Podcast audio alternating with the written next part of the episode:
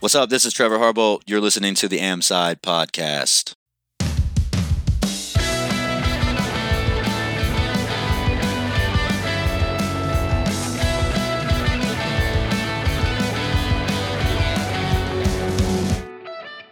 What's up, guys? Welcome back to the Am Side podcast. As always, we are your hosts, Rob and Dale. Dale, why don't you tell our listeners what they've got coming up on this week's show? Well, live disc golf is finally back. We've just had the Las Vegas Challenge, um, which was four days of awesome disc golf. Um, FPO was fantastic for a number of reasons, but we'll get on to why it was the uh, the best, the best of the bunch, really. Uh, and MPO uh, really didn't disappoint either.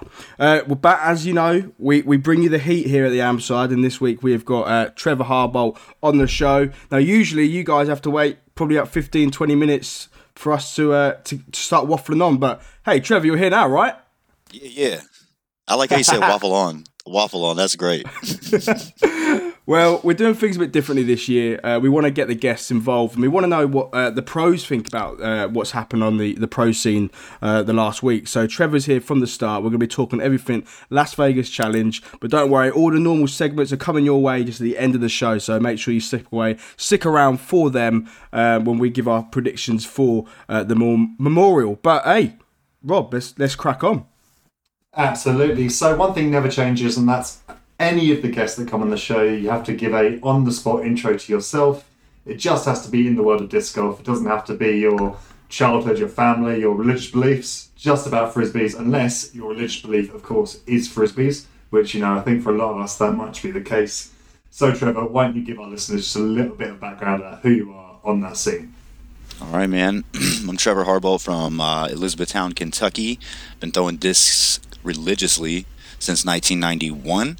Nice. Uh, I started when I was seven years old. I've been playing disc golf my whole life. It's nothing but my life, you know. So, um, PDGA board member for a year. I uh, toured for probably eight to ten years, and sponsored by DGA and Great Lakes Disc and Upper Park. So it's just my life, man. So I'm here. Excited to talk to you guys, man. Thanks for having me. I'm really pumped to, to actually finally hang out and talk with you guys. That that uh, that intro ending really did sound like he was about to go into an Eminem song. He, he started saying, uh, "This is my own life, I guess." And I thought you, right, I thought he was going into uh, so when I'm gone, but he stopped himself. But no, not even an. Eminem fan. oh God! Um, but no, welcome to the Amside, man. It's a, it's a, it's an honour to have you. It's one that's been in the works for a while. I'm glad we finally sitting down. We're, we're chatting, um, and uh, yeah, I think it's gonna be a fun show yeah, I can't wait, man. Thanks again for having me. I'm I'm pumped, super pumped. Cool. As Dale alluded to, we're, we're sort of getting our guests on, and we're just talking about you know the last few weeks of disc golf with you guys because obviously your opinions we'd love to have. Before we get on to actual throwing of the discs, there's one thing I want to touch on very quickly. Um, now, we're not lawyers. We're not we're not educated too much in this field. However, I do want to mention Gannon Buhr because obviously it needs to be mentioned. Everyone's talking about it obviously Gannon Buhr announced that he was leaving Prodigy, and then that turned out to be a surprise to Prodigy, and Prodigy are now going on to sue Gannon. Now, one thing what I want to touch on really isn't necessarily the the suing, the the, the, the court case, but really how I've noticed Prodigy handling sort of their pros. You know, I, I think um, and this is just purely my reflection and, and, what I've noticed. But I was talking to Dale the other day, and Obviously, Kevin Jones has shot a fantastic round at Vegas just gone.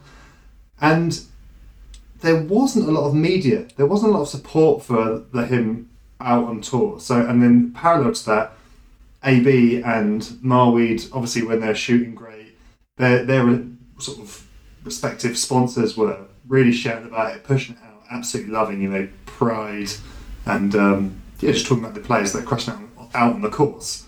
But yet with Prodigy, I think they did one post about Kevin Jones after round three. Yeah, and it really seemed like you know, especially a lot of the sort of the com- sort of communication has been about how Gannon's the guy.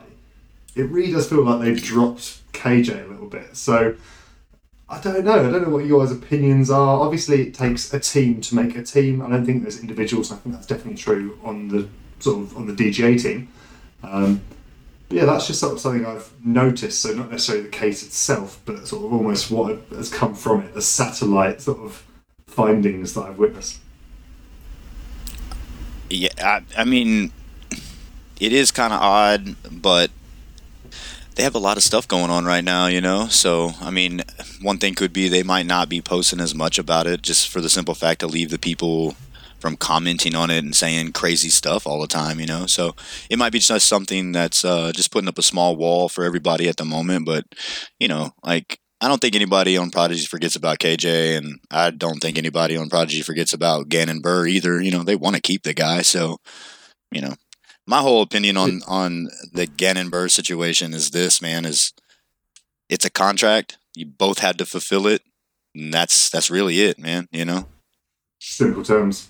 That's it. I mean, like you, you know, a player can sue the company if if they if the company breaches contracts, and same vice versa goes. But you know, it's just something that's unprecedented in our sport, and it's something that maybe is going to happen in the future if people don't like do their contracts like they're supposed to. So, I think I think Prodigy are just doing what other companies haven't because there's been so many people. I think not so much this year, but last year that will that will come out their contract left, right, and centre, going to different brands, and no one batted an eyelid. Um, right. So I think we, we said this uh, last year, and uh, I think uh, Griplock have mentioned it as well. You know, contract is a contract. In every every other sport, there are buyout clauses. There are length of contracts of how long you have to be at, at a company. And as as you said, Trevor, you are right. If they aren't fulfilling what they said they were going to fulfill, then there's probable cause, and we've got precedent to to to sue. What Gannon's saying, having read all the paperwork, is that they didn't do two things um, which weren't in his contract. They were just things that they had mentioned, you know, tongue in cheek. And I yeah. think in America, verbal contracts are quite weak um, there is precedent in the UK for having verbal contracts. I think someone once really? said to the other person, you know, if I ever win a lottery, I'll give you a million pounds. That person then won the lottery. They didn't give them a million pounds, and it turned. They, they sued them and they won. They got they got the million pounds. But um, wow. I think over in America, there, there is this sue this sue culture, isn't there? Everyone sues everyone. You know, yeah, ever since you, the lady like dropped that hot coffee exactly. on her uh, lap, you know, that's kind of like that's what yeah. it's kind of like culture now a little bit. I guess people are looking for an easy way out. But I think contracts do need to be tighter. I think uh, what I would like to see is players getting their lawyers involved when contracts are involved. So when people go forward, we know that someone's read over it. You know, what was it the other day? You know, we've had the the Jake Paul Tom Tom uh, Tommy Fury fight yesterday. Jake Paul wanted to give Tommy Fury a contract um, for him to to sign. You know, and Tommy was like, "Well, no, I, I want my my legal team to read over this. You know, I'm not just going to sign something for willy nilly." But I think in the in disc golf, people will just sign. You know, yeah. I, I know when I got my contract from Kelly and probably same as you, I read through it. You know, I wanted to make sure that I wasn't signing to say that if I didn't put, post a reel on the 27th of March 2024, that Kelly would take my house. So right. um, there's a great South Park episode. I don't know if you've ever seen it, Trevor. The one. Oh yeah. Oh yeah. The the uh, the, uh, the, iTunes the iTunes terms and condition episode yeah, is yeah. Uh, is one of my favorites. That's a good one. So the thing about this whole Gannon Buhr situation really is everybody thinks they're just suing Gannon, but really his mom had to co-sign on the contract because he is underage. So it's not just Gannon, um, but also it kind of shows, you know, maybe the young people in the sport um, need representation. Yeah, you know, somebody well, to do all ways. this stuff. Yeah, I, I think um, obviously there's the positives that set precedents. So you look at um, Paul McBeth and Ricky Wysocki's contracts that saying this this is a new thing. This is setting a precedent to what an athlete in disc golf can get paid. But also, there's the nasty side of that, right? Which is setting a precedent of, you know what, contracts are important, they need to be fulfilled, or, you know what, if your contract isn't airtight, you're going to get sort of you're going to get done over potentially. You're going to potentially lose business if you haven't made it clear what you want out of an athlete and what that athlete wants out of the company. So I think we're moving. Um, actually, the question I'll come on to a little bit later in the show. Um, but we're moving into this real professionalism because obviously the sport itself has been extremely laid back. I'm sure contracts were done over cups of coffee and maybe something stronger for the last 40 years. Hell, even the PDGA was at one time, you know. Exactly, right? So um, I'm sure PGA was written on the back of a napkin at points, you know, and then just put in an envelope somewhere. That's sort of how disc golf was, and I think there's so many people that want to almost go back to that, you know, on the beach with your friends, chucking an Ultra Star, chill, drink yep. on the course, do what you want. But um, I think there's give and takes. You're going to lose some of that to get the professionalism, which is eventually going to elevate our sport to the point which it is becoming now with global recognition. You know, people getting paid fair wages, contracts, sponsorships, endorsements, all these awesome things which we're seeing year on year, which is just, I mean, I haven't been in the sport that long, but I've seen incredible growth. I can't imagine the growth that you've seen since obviously yeah, your so, life being in the sport. It's well, what you've got to think of is the PDGA numbers from the time that we started. Do you know what I mean? Uh, I was I, I joined the PDGA pretty much day two of being a disc golfer. You know, I threw an ultra star in a in, in a field with my mates, and you know what I thought? Do you know what? I've watched Brodie Smith. Um, I've seen disc golf. I, I want to go all in on this. I, I, I bought ten discs, a bag, signed up for the BDGA, signed up for the PDGA, all in the same day and I'm number 145043. I don't even want to know what Trevor is because I guarantee it's four numbers. But um, do you know what I mean? Five. We've it's five. No, okay, five. It's five. Yeah. But that's weak. Weak. We're, we're about yeah, to right. hit. We're about to hit two hundred and fifty thousand. You know, we're yeah. about to hit number, or we might have already hit it by now. But do you know, that's the growth in itself, Rob. From probably from where it got to naught to hundred thousand, Trevor. It probably took a, an eternity. Um, but from 100,000 to 250,000 has taken a matter of years. So it just shows you the growth is there and it's still growing. And people are hungry for it. Yeah, it's. Which is, uh, I, I was just saying, uh, Ricky Wysocki has a, uh, he's got uh, 38008, which is a great, that's a great Yeah, mine's 26860. I didn't get mine until uh, 14 years after I started playing for the simple fact that we didn't know, you know, like growing throwing this in the 90s we were just going out and playing with family and friends and you know enjoying the game. And um, you know eh, growing up we always wanted to see the sport get this big to where it is now. And um, when it got here it's like oh it's here. Oh crap. What do we do? I kind of wanted to go back a few years ago you know like but it, it's it's awesome to see, and I credit it to a few things, man. Honestly, and I think UDisc is one of the bigger things that helped our sport grow. I think yeah. the Pro Tour is another thing because it's brought eyes on the people in our sport, and then Brodie Smith, man, like that dude. You can't you, know, you can't deny him. The no, not at all. I I was a fan of him you know, 10 years ago, spreading on my Facebook, dude, if you're a disc golfer, watch this guy. This guy is awesome, you know? So yeah. I told him that. And I'm like, dude, I've been a big fan of yours forever. So and COVID. Like, yeah, COVID really well, we're COVID us. golfers. yeah, we're COVID really? golfers. Yeah, okay. I think you, you've got to chuck Jomez in the hat as well. I think Jomez likes yeah. the Pro Tour. I think that was the sort of again coming from Brodie Smith. That was another sort of area where we're sort of seeing media be like, "Oh, this is kind of cool." Yeah, I watched yeah. that. Actually, my um, my fiance's uncle, he when he found out about disc golf, he's like, "Oh, I occasionally watch that on YouTube." There's this like like, well, J- John Mez thing. Yeah, yeah, like, yeah. John Mez, like you know, it's uh, so I think them as well. You know, it's just yeah, they're another thing for sure. Growth. For sure, any of those companies that just took a chance to go out there and film, you know, and get followers and do it. Those guys, exactly. GK Pro and all those guys. I met those guys, and before they even had like five thousand followers, you know. So super cool, and they stayed the same. It's the same thing. So any anybody of like that caliber that just went out and did it, any anybody that's kind of like us in the beginning, just give up everything just to try it. You know, like let's do it. Let's go out and give it a shot. If you fail, you yeah. fail. You know, you learn. Exactly that. Absolutely. Well, speaking of giving it a shot, let's move on to Vegas because we've had the first week of live disc golf. I'm not counting the All Star weekend. Um, I, I, the All Star weekend's great. We can just cover it there. You know, cool stuff happens. I still don't really know what you have to do to become an All Star because it seems to be quite an interesting mix. I think we will get I think we will start seeing maybe strict requirements. I'd like to see some requirements, like a minimum, like you know, tour win or something, something, you know. But um, sorry, Darren, you have, you say, clearly, clearly you have. No, no. What I say is, what what I'd like to see in the All Star event is a bit like the NBA.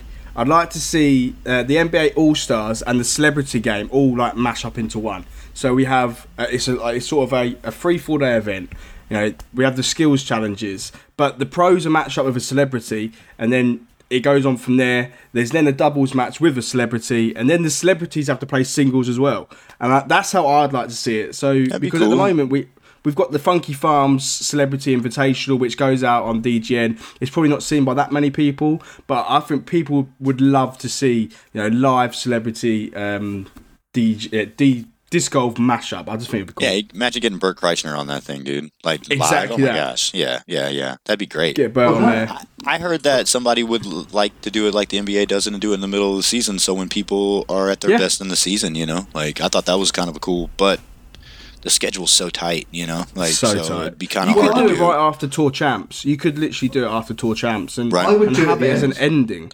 But it's just where it is at the moment. I just I I'll be don't get excited by it. As a pro at the end of the year, when it's over, I'm ready to go home. Yeah, that's true.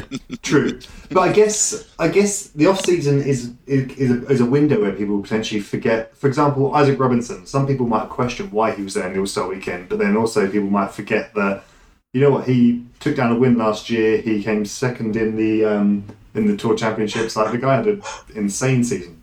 So the but then people because he's not one of these big you know s- big faces of the sport. Yeah, yeah. Right. people might be like, Right. "Oh, why is he an all star?" But actually, if you had it at the end of the season, you'd be like, "No, of course he's there because he's had a, he's had a great season."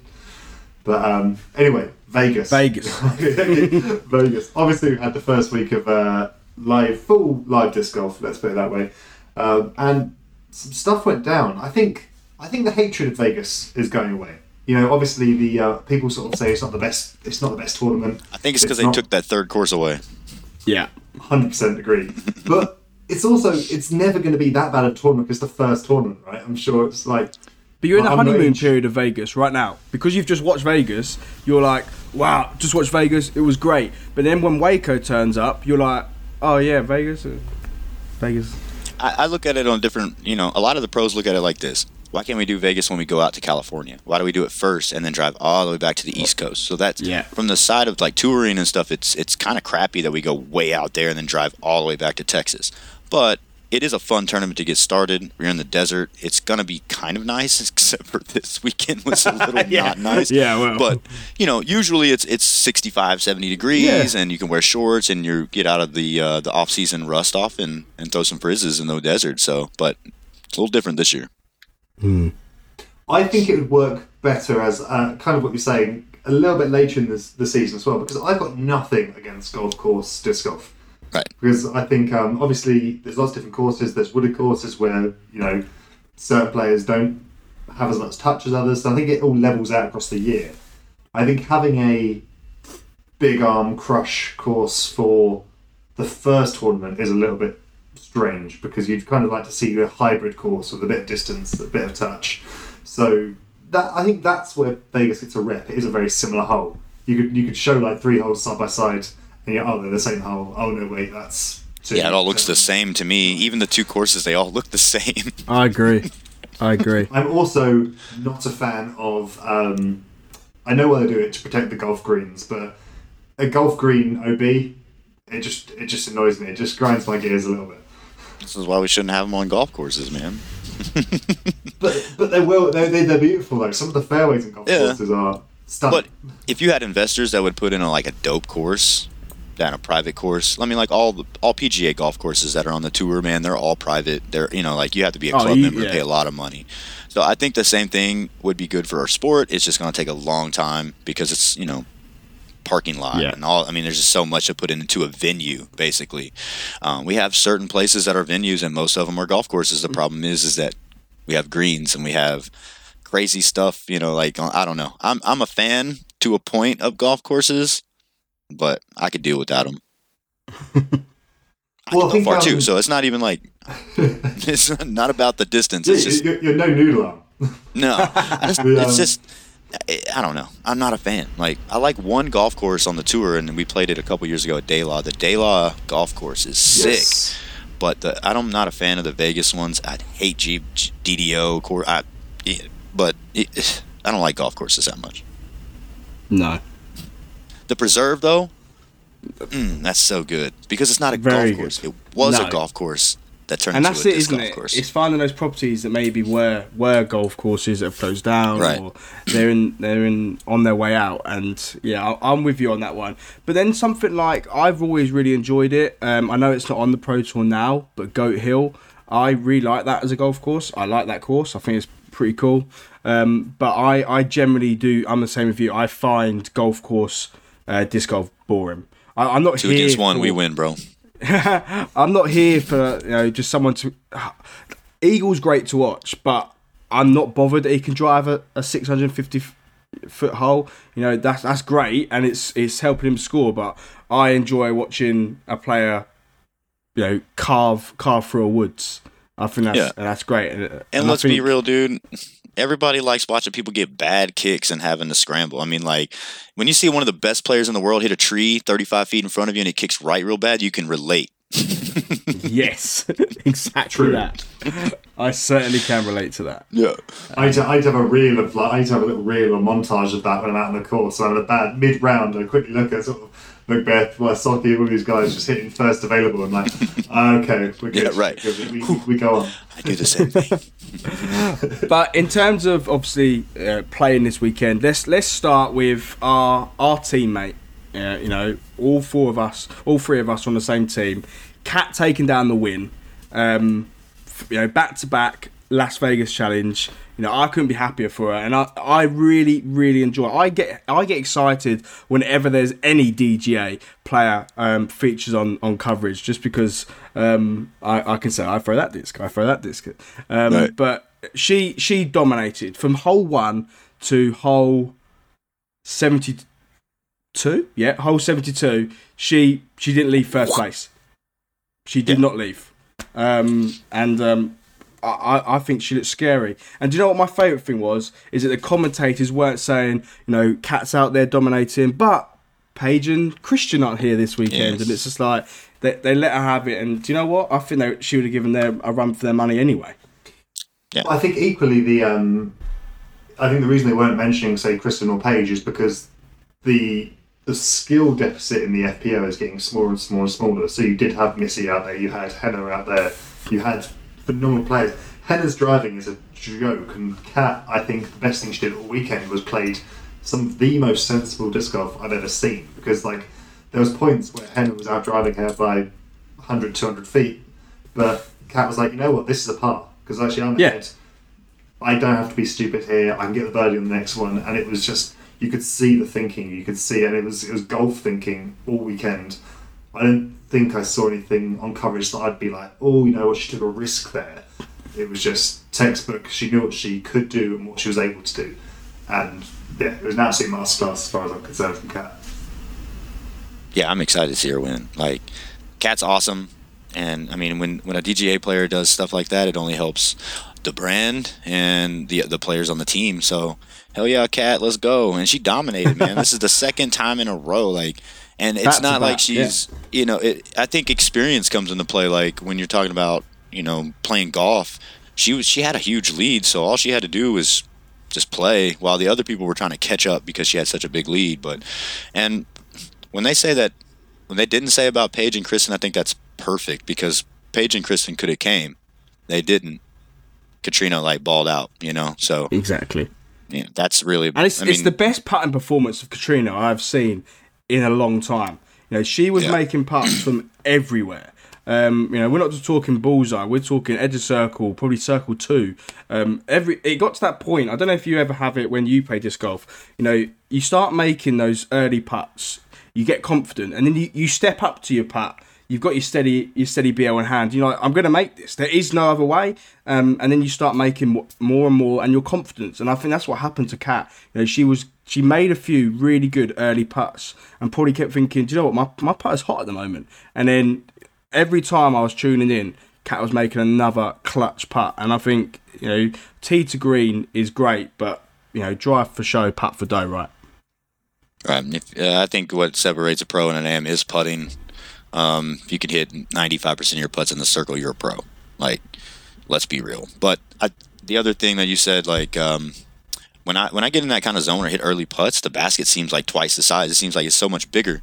But I Exactly. putt with steady beaded, not BL. So there's a difference in our story.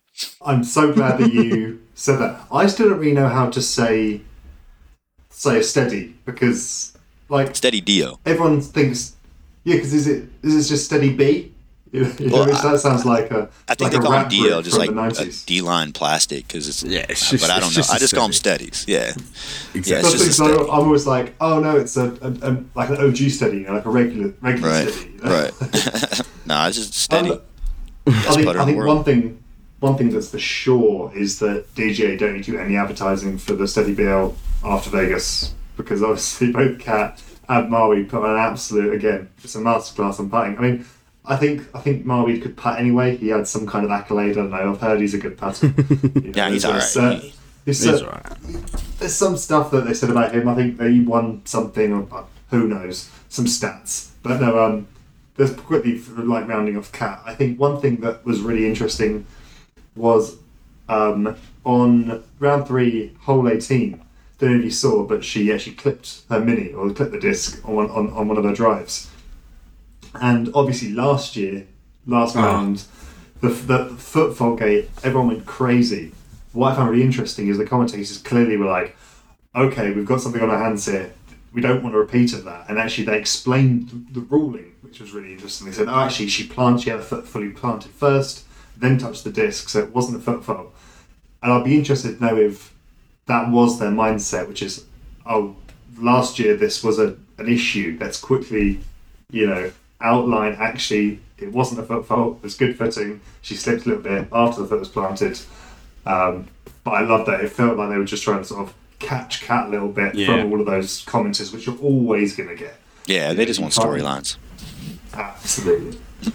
But moving over to MPO before we we go through through the winners, you mentioned it there, Rob, about Marwedes. Um, he, he those first couple of days, he absolutely tore that course up. The the conditions were less than ideal, um, but that guy was throwing hurricanes in a hurricane and hypercanes. You know, literally further than I could ever dream. Um, I I was praying. I had my hands my hands firmly together that he was going to make a lead card just so I could watch him play. Fortunately, he didn't. But I think we're going to get him on some chase card coverage on post production, and I cannot wait to so, watch that. Yeah, Marwede's great, man. Solid dude as well. Um, I, I I wish that he would have like you know finished well, but man, those conditions that last day, a little windy and stuff. So it's just tight. it's it's hard when it's out there, and plus you're so far up um, in elevation compared to where we all live on the East Coast. So a little different play, and yeah, sometimes nerves get to you. So Well, the, the DGA fam is so tight and obviously so supportive of each other But I was on um, I was on live with Tyler on Friday, and sort of someone put in the comments, "Have you seen have you seen what Andrew's up to?" And then we looked at the scoreboard, and Tyler was like, "Cool, let's wrap this up because we want to go watch that. Yeah, Like, we want to go support. We want to go support our dude, right?" yeah, So um, you know, on the UDisc here, I got them all, you know, starred, man. Like keep the teammates, and we're we are a tight knit family, so it's um, you know, bringing on these new guys, we gotta we gotta haze them a little bit. So this, No, this is when you sure. see sort of uh, Cole sort of duct taped to the inside of a locker. On, right, right, yeah. I would do more to Austin Turner. I don't know Cole that well. Like I, I know him, I played with him a few times, but me and Austin are buddies, so he's the one. Both Austins actually. I'll put them both in a locker. That's fine. I don't think I don't Yeah. think Austin Hannum. I think Austin Hannum's too sort of like he- he's, he's a broad dude. I don't know if he'd Yeah, yeah. like it. And he he was a pitcher, and and uh, if I'm not mistaken, in high school, and um, the dude has got a rocket sidearm. He's I've always told him I think he has the smoothest sidearm in disc golf. Uh, it just it looks like it's effortless, man. I just don't understand how he does it. So him having that, you know, I don't. You guys saw the tour series drop right today. Yeah. Um, Yeah. So him having that Hypercane, I think it'll be, you know, something right up his road. He's gonna love that disc and and probably use it a, a bunch. So oh, but- but he'll be flipping Yeah, that gotta- thing up like it's a like it's a rogue. Like Yeah, the guy the guy's going to make it look silly. Well, that's going to Yeah. hire out on me instantly. It's going to be 400, 500 foot of him. that disc is so stable. I use it for only headwinds, man. I I mean I. I, I got hurricane. I got like four hurricanes, and they all do a little bit different. So I've got Um, one on the What's your way. favorite? nice. What's Hypercane or favorite a run of hurricane? hurricane? You say a power cane? What is this? What's your favorite run of hurricanes Trevor? Um, I like the first flight Hurricanes, honestly. SP, uh, they're not first flight actually. They're the first run of SPs that came out. Um, I've got Nice. about six or seven of them. They're hard to find, but they're the best. So is that like sort of chasing, chasing sort of sadness down the line? You know, because eventually that six will run out. They'll get harder to Oh find. no, they, I don't. I don't throw OB and I don't throw in the water, so I don't lose stuff very often. That's confidence right there. That is confidence. Well, I. I led the Pro there. Tour um, 2019 in least amount of OBs all season, so it's something That's that I, I. I do take pride on because those are just strokes you just give away, man. You can't just give strokes away to these people. I could, I could, I think I could get a similar stat on the Pro Tour, but I would just throw sort of 100 feet, 100 feet, 100 Yeah. feet. So I'd take a, a 20 on every hunt, but it'd be worth it for the end of season stat. You know, Rob never went out of bounds. Yeah, right. Play Ledgestone, and I guarantee you ain't doing that on hole 13. True. True. Like a 400 and, uh, foot water carry. Yeah, and uh, and Waco Hole 18 as well, right? oh yeah. Well, you can you can. I, I pitch up on that hole. I don't go for that hole. Yeah, you can. I throw like a little hyzer dump shot, and then like up steady over the water, and then have a three putt. So you can do that on that one. You might take a few number numbers, but Hell, a three putt. A th- yeah, a three putt. This I guy's don't three putt. putting. I don't freak. We're like, we're like five. We're like five, six putts. Yeah. I've, That's Mine's awesome. air mouse. Mine's air mouse. But um, gotta get like that going back to, to like, that, rookie numbers. going back to that last day of coverage, um, you know, I, I got a feel for Anth- uh, uh, Anthony. I got a feel for AB um, because you know that guy had a great tournament. He he played so well, um, and he just I think those last couple of days he sort of lost he lost that lead and he never really got it back and he was proper chasing on that last day there were so many people chasing drew gibson came out from nowhere paul mcbeth you know you never write paul mcbeth off but you know rob texted me saying you know paul is on an absolute heater right now um, there were so Immediately many- before the dub, the, immediately Yeah. before the bogey, by the way. that is so true immediately before the bogey. Aderhold played Um, good. But do you know what I mean? It was it was a good last day of coverage. You know, we had we had some some some great plays, and you know, Vinny taking it down. We sc- we got to saw an, a 0.5 seconds of emotion from Vinny, which is the most we've seen in years. Um, Right. You know, and it was it was great to see. Um, you know, Rob's a big fan of Vinny, so he was obviously buzzing when that when that came in. I, I well, it was it was a, it was a roller coaster of emotions because the I so I watched all of the cover. Um, I watched up until the like the Vinny's win last night. Well, oh sorry, spoiler where we record. It's a Monday, um, so I uh, I watched up, up I watched the live coverage, but it didn't finish until half midnight here in the UK. So I was sort of lying one eye open, sort of phone on my sideboard, and uh, obviously it was close, right, between him and KJ, and the commentators were saying, uh, "Oh, this could go to playoff. You know, wouldn't that be great?" And I was lying there thinking, "That would be awful." But please, some something needs to happen. Like at this point, like I, like, I, I obviously big fan of Vinny. Kind of was supporting KJ as well because obviously the sort of the prodigy stuff, everything's gone down. I thought, what great storyline. But as soon as he threw out of bounds, I thought, oh, okay. I can as you st- stay awake for five minutes, you know, see Vane lift the trophy. I like to watch the post round interview, and then I'm like absolutely lights out. Yeah, I I didn't watch any of it. Like it bums me out to watch it when I'm not there. So I just kind of keep up on UDisc while I'm playing Fortnite or throwing frisbees at you know the local course I'm at. But um, I, I root for everybody.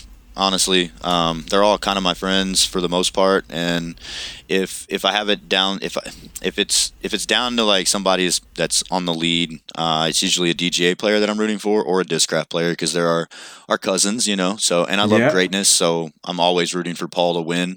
Um, I'm a I'm a LeBron fan. I'm a Tom Brady fan. You know, I, I love watching greatness because th- those guys are on another level and mentally, physically, and emotionally into a sport. And I think it's awesome watching greatness. Yeah, Tiger, I like agree. for instance, like dude, man, like even though he's like 50 years old, it's still awesome to watch that dude. How play. many players can become really good, win a load of stuff, crash their car, do a load of drugs, get absolute dragged through the mud, then come back and dominate again? Not Yeah, many right. people only can do that. only the goat. Only the goat. yeah, Do you know what I that mean? dude is amazing. So, it, and and that's what Paul McBeth is for me. Like, um, I've been playing longer than Paul, but I like I still love to watch that man throw putt. Um, I love the energy he brings on the course. So I was rooting for him to come back and make a comeback because that's what we like to see Paul do is is come back down and and pass up everybody and win a tournament like he usually does. But you know, he took a couple of like to on the last it late though, couple doesn't holes. it, Mister Yeah, Pablo? I don't know. I don't. I, I don't know what that's about, but He always likes That's to leave it to the last day. I don't like watching full pool dominance. I love watching.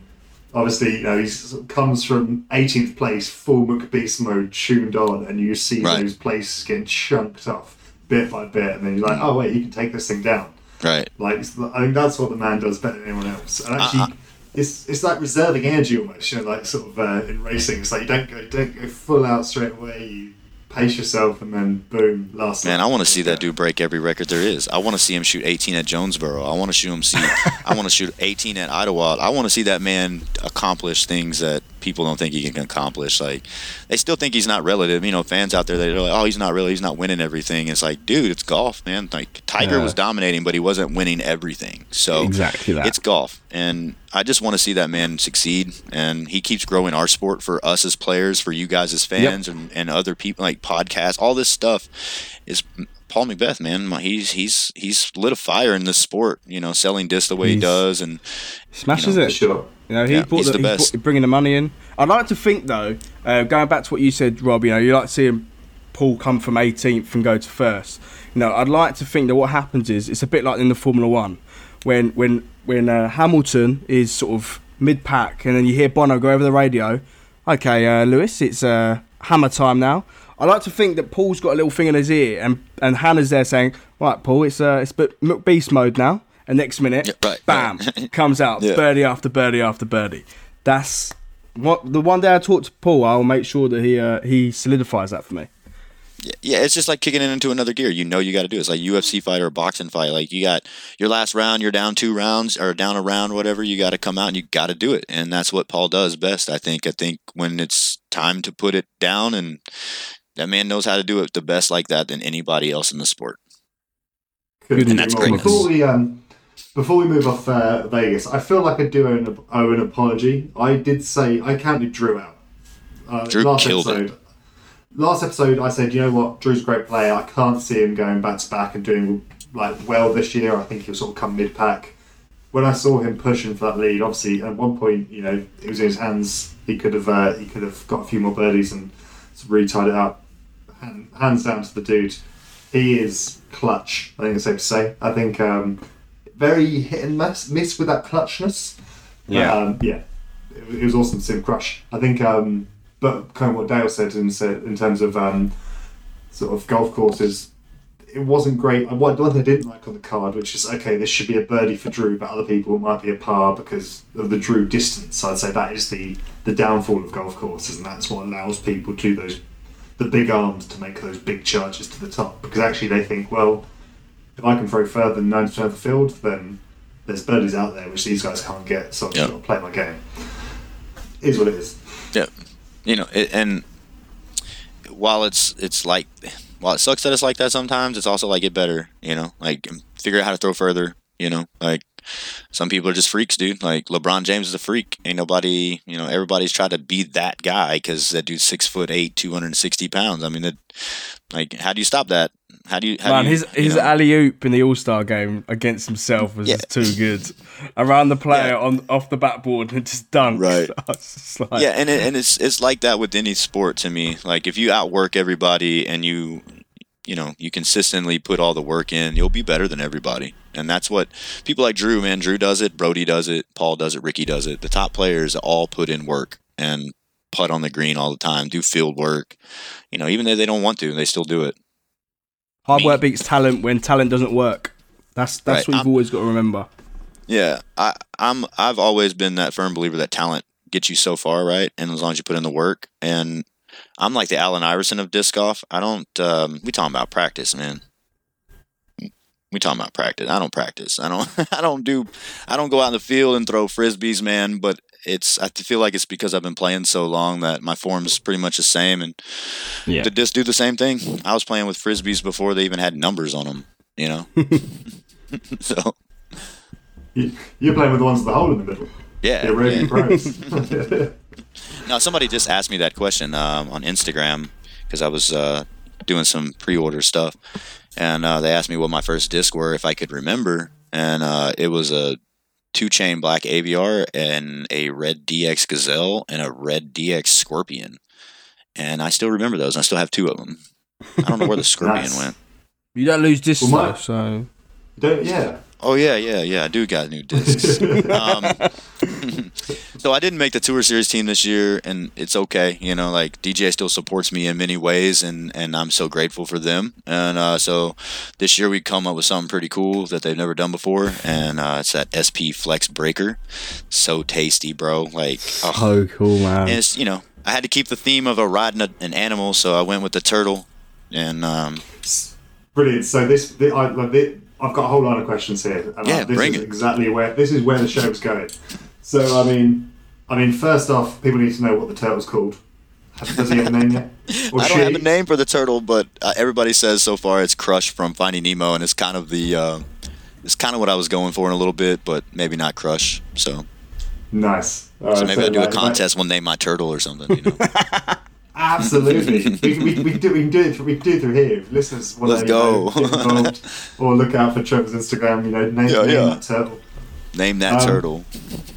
But the uh, one, I mean, I think a lot of people want to know how do you pick? Because obviously you've had you've had a shark, you've had a uh, you've had a Cthulhu, you've had a uh, you've had your narwhal, obviously. Yeah. Um, Kraken. It was on the sale. Kra- It was a oh, great, Kraken, great not Lakes the disc Cthulhu. sale because I bagged that. I bagged Yeah, the yeah, not the Cthulhu, Kraken. man. I, he's not an ocean animal. No, so that's what I'm saying. So, and, and, and, and now the turtle. Yeah. So how do you come up with which animal you want to, you know, Easy, inspire your s- this? But First things is I've, I threw DGA back in the mid '90s, late '90s too. I threw tsunamis and squalls, and I thought it was cool because they named all their like, you know, you had the reef and the Titanic and all these cool molds that were talking about the ocean and, and stuff. And I thought that was always cool. And I've always like when I was in high school, if I wasn't going to be a professional disc golfer, I was going to go to college to be an oceanographer, um, marine biologist, something of that nature. I love the ocean. I think it's just wonderful. You know, we've So only explored like five percent of it. You know, so but um, the first one was a homage to my favorite movie of all time, which is Jaws. Um, when I was a kid, um, so uh, we'll go a little bit back. When I was a kid, I was like four or five years old. I would watch Jaws every night before I went to sleep. Um, throughout the summer that I went and stayed with my dad, Right. it never scared me. Um, honestly, I like to watch the first ten minutes where the Jaws would eat the naked lady, and then I'd fall asleep. And but I ended up later in life. I mean, it's just my favorite movie. I think it's fun. It's one of those movies that was like um, when it first came out, people were scared to get into the water, and it's just that cool of a movie to me. So I, it was kind of a homage to um, to Jaws and my life. Is, I love the ocean, and the breaker wave was, you know, it's a it's a short wave in the um, uh, shallower parts of the, the ocean. So I thought that was cool. And then the next year, um, I didn't know what plastic I wanted, but everybody kept saying icebreaker, icebreaker for the name and, and all that. And for the plastic, I mean, the icebreaker is, it's the one breaker that's been in my bag since I've gotten it and I'll never take it out. It's so I've good. got one right here. Yeah. Oh yeah. That's a nice one too. It's, it's a beaut. but um eh, that one was cool because when I when they said icebreaker, it was like, okay, well, what animal lives in the ice that lives in the ocean? And people were like, oh, walrus or you know all these things, and I was like, nah, man, freaking narwhal, dude, that's so dope, you know, like. And then uh, the sale, um, it was just a, a Great Lakes and I came up with a disc that we wanted to do um, as like a you know a store uh, LE disc, and I wanted to do like a muskie because they're on Lake Michigan, but um, we came up with the octopus uh, taking down like a big boat, and I thought that was pretty cool. So it's like Yeah, the Kraken's limited cool, edition. man. Yeah, yeah, and, and and I'm a Pirates of the Caribbean fan too, so that kind of goes with that. So, and then the turtle, man. Um, first of all, I just love animals, man. Turtles are really cool. You know, they're they're different compared to a lot of the other animals out there. Their shell is their home, and uh, it's pretty neat. So I I, got a don't cool know. fact I- about. I got a cool fact about turtles. Do you want to know it? a cool a cool fact Right, about ready? a turtle. See now, here's the thing, dude. I haven't even. I knew these were gonna come, and I haven't done all my research. So Right. I'm gonna have to like Tyler Brickley's gonna be mad at me for this one, dude. Are you Um, ready? So when when when a turtle right goes onto the beach to lay their eggs, yeah. If the sand is hot, then the uh, the turtles will be girls, and if the sand is cold, then they'll be boys, and that's because girls are hot and boys are cool. Oh cool. my god. this you- guy's got and jokes. that- Oh man, that was And that is the end of the Amside podcast. Thank that- that- that is. Oh, that was the worst dad joke I've ever heard. Uh, Uh, actually, do you know where I got that joke? Right, I tell you where I got it from. I got it from TikTok. Okay, and after Oh, this podcast, I, need. I will send. I will send you this. Right. Basically, in, in Disney World, in Disney World, there's a place you can go, and the kids basically talk to Crush. So it's interactive, and they there's a, there's basically I don't want to ruin it for kids, but basically they've got a microphone, they've got a guy behind the screen, and he talks like. right, right, um, yeah. But the kids are like talking, and and he's like, he does, and that joke I saw it, and I was like, well, Trevor's coming on the show. I was like, But uh, honestly, that's it's another thing, man. Is Crush like kids Oh. like that stuff? Everybody knows Crush. I mean, if you look at the turtle, he kind of looks like Crush. Um, he looks got so much whole, like crush man he's got that whole hippie vibe. Disc Yeah. golf terminology, right? Crush. Right, He right. crushed it, man. And, I mean, it's The, that um, whole hippie vibe too, you know. So I did the metal vibe. I've done all that. I'm I'm I'm all over the place when it comes to music and all that. so uh, I did the hippie vibe thing. You know, it's all about peace and love anyway. So uh, turtles seem like they're peaceful and lovable. So that's part of the whole process, man. I just it's it's all Yeah, I- imaginative. I- I just imagine these things and I love kind of go with the, the the water theme thing. So I had a theory that you were moving on to land though, because obviously turtles, you know, they can go on the sea, so maybe you're exploring some sort of semi-aquatic. Right. Because I, I thought if, if you were to go that way, obviously there's the Humboldt penguin, which isn't too far off Har- Right. So the me and Tyler So- had this issue, man, because I asked him, I was like, you know, we did hashtag ride a shark, hashtag ride a narwhal, hashtag ride a uh, kraken, right? And I was like, should I do hashtag ride a sea turtle or hashtag ride a turtle? And he was like, well, we didn't say hashtag ride a great white shark, so you shouldn't just, you know, do it for one animal. And I was like, okay, then we just ride a turtle. So it was supposed to be a sea turtle coming up on, but whatever. You are Peter's worst nightmare. They're like all these all these people are suddenly like trying to ride turtles. Like, Hey, oh, this disc golfer told me to. so a friend of mine on DGA, uh, KC Trudeau, um, he hit me up and asked me if he could do a stamp with him riding a certain animal. I won't. Ex- I won't. I won't take his surprise away when he does it, but it's pretty cool. And yeah, I don't care, Nice. man. Like it's it, whatever you know. I whatever. Do what you You want. said he did all the vibes. Now, I'm uh, what I'm picturing right now. You said he did a hippie vibe and stuff like that. I need a Trevor country vibe, and this is how I see it. I see Trevor in a full cowboy outfit, riding a buffalo through Sixth Street in Austin, and that that's how I see it. That's how I see it. okay. That is my vision, and that First is of all, is that's I'm Native country vibe. American, not a cowboy, so that ain't gonna work. Uh, second of all, the buffalo kind of I could do that one. I'm from Kentucky. I'm not a big, you know, Austin guy, but You could do a chicken. that's a Kentucky Oh. Fried Chicken joke, isn't it? yeah, that's, that's what we need. You That's guys got we them over there too. Yeah, That's what we I- need. We, we I need we need a we need a cartoon of you, Trevor, in a bolo tie, and like, r- riding a chicken.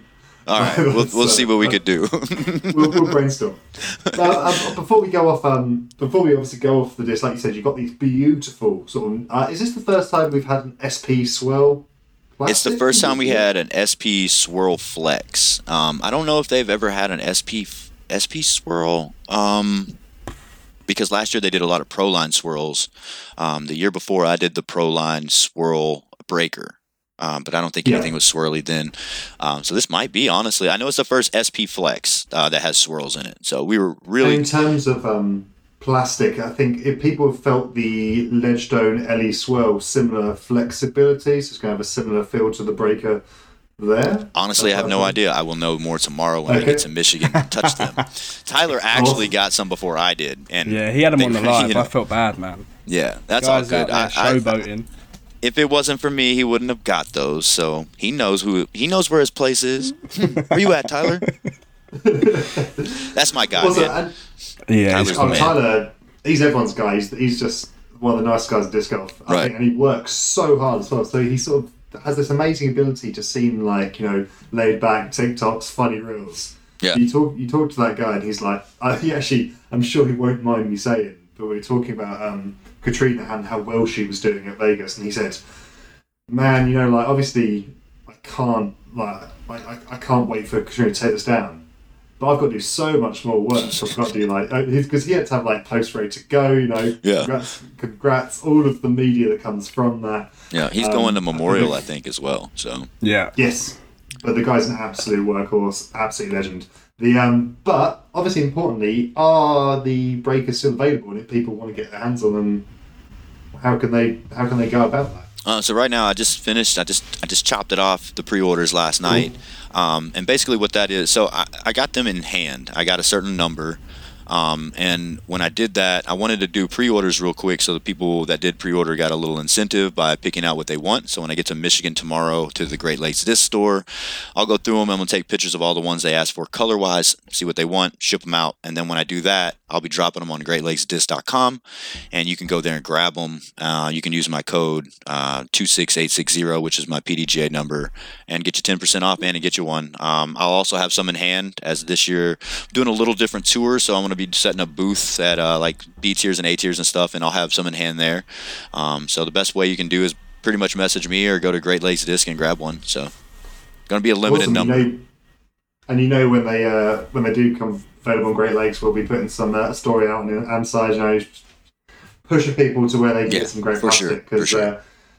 But but like I said, so you're um so you're not on the the pro team this year. Well, I I, I, I, I still can't remember. My, you're on the you're on the PL team. Is that correct? I think so. I honestly, I don't know. I, I I just signed the contract. I looked at it and was like, cool. You know, we talked about it a lot because it was a it was a different different way about going about it this year. The last two years, I was on the team that got a tour disc and stuff, and you know that was good and great. But it almost it almost like made me lackadaisical. Um, you know, so and plus I had hand surgery and stuff last year, so it's only understandable. Bring in some really young talent. Let's get them out there, get some disc in their hand, make them some money.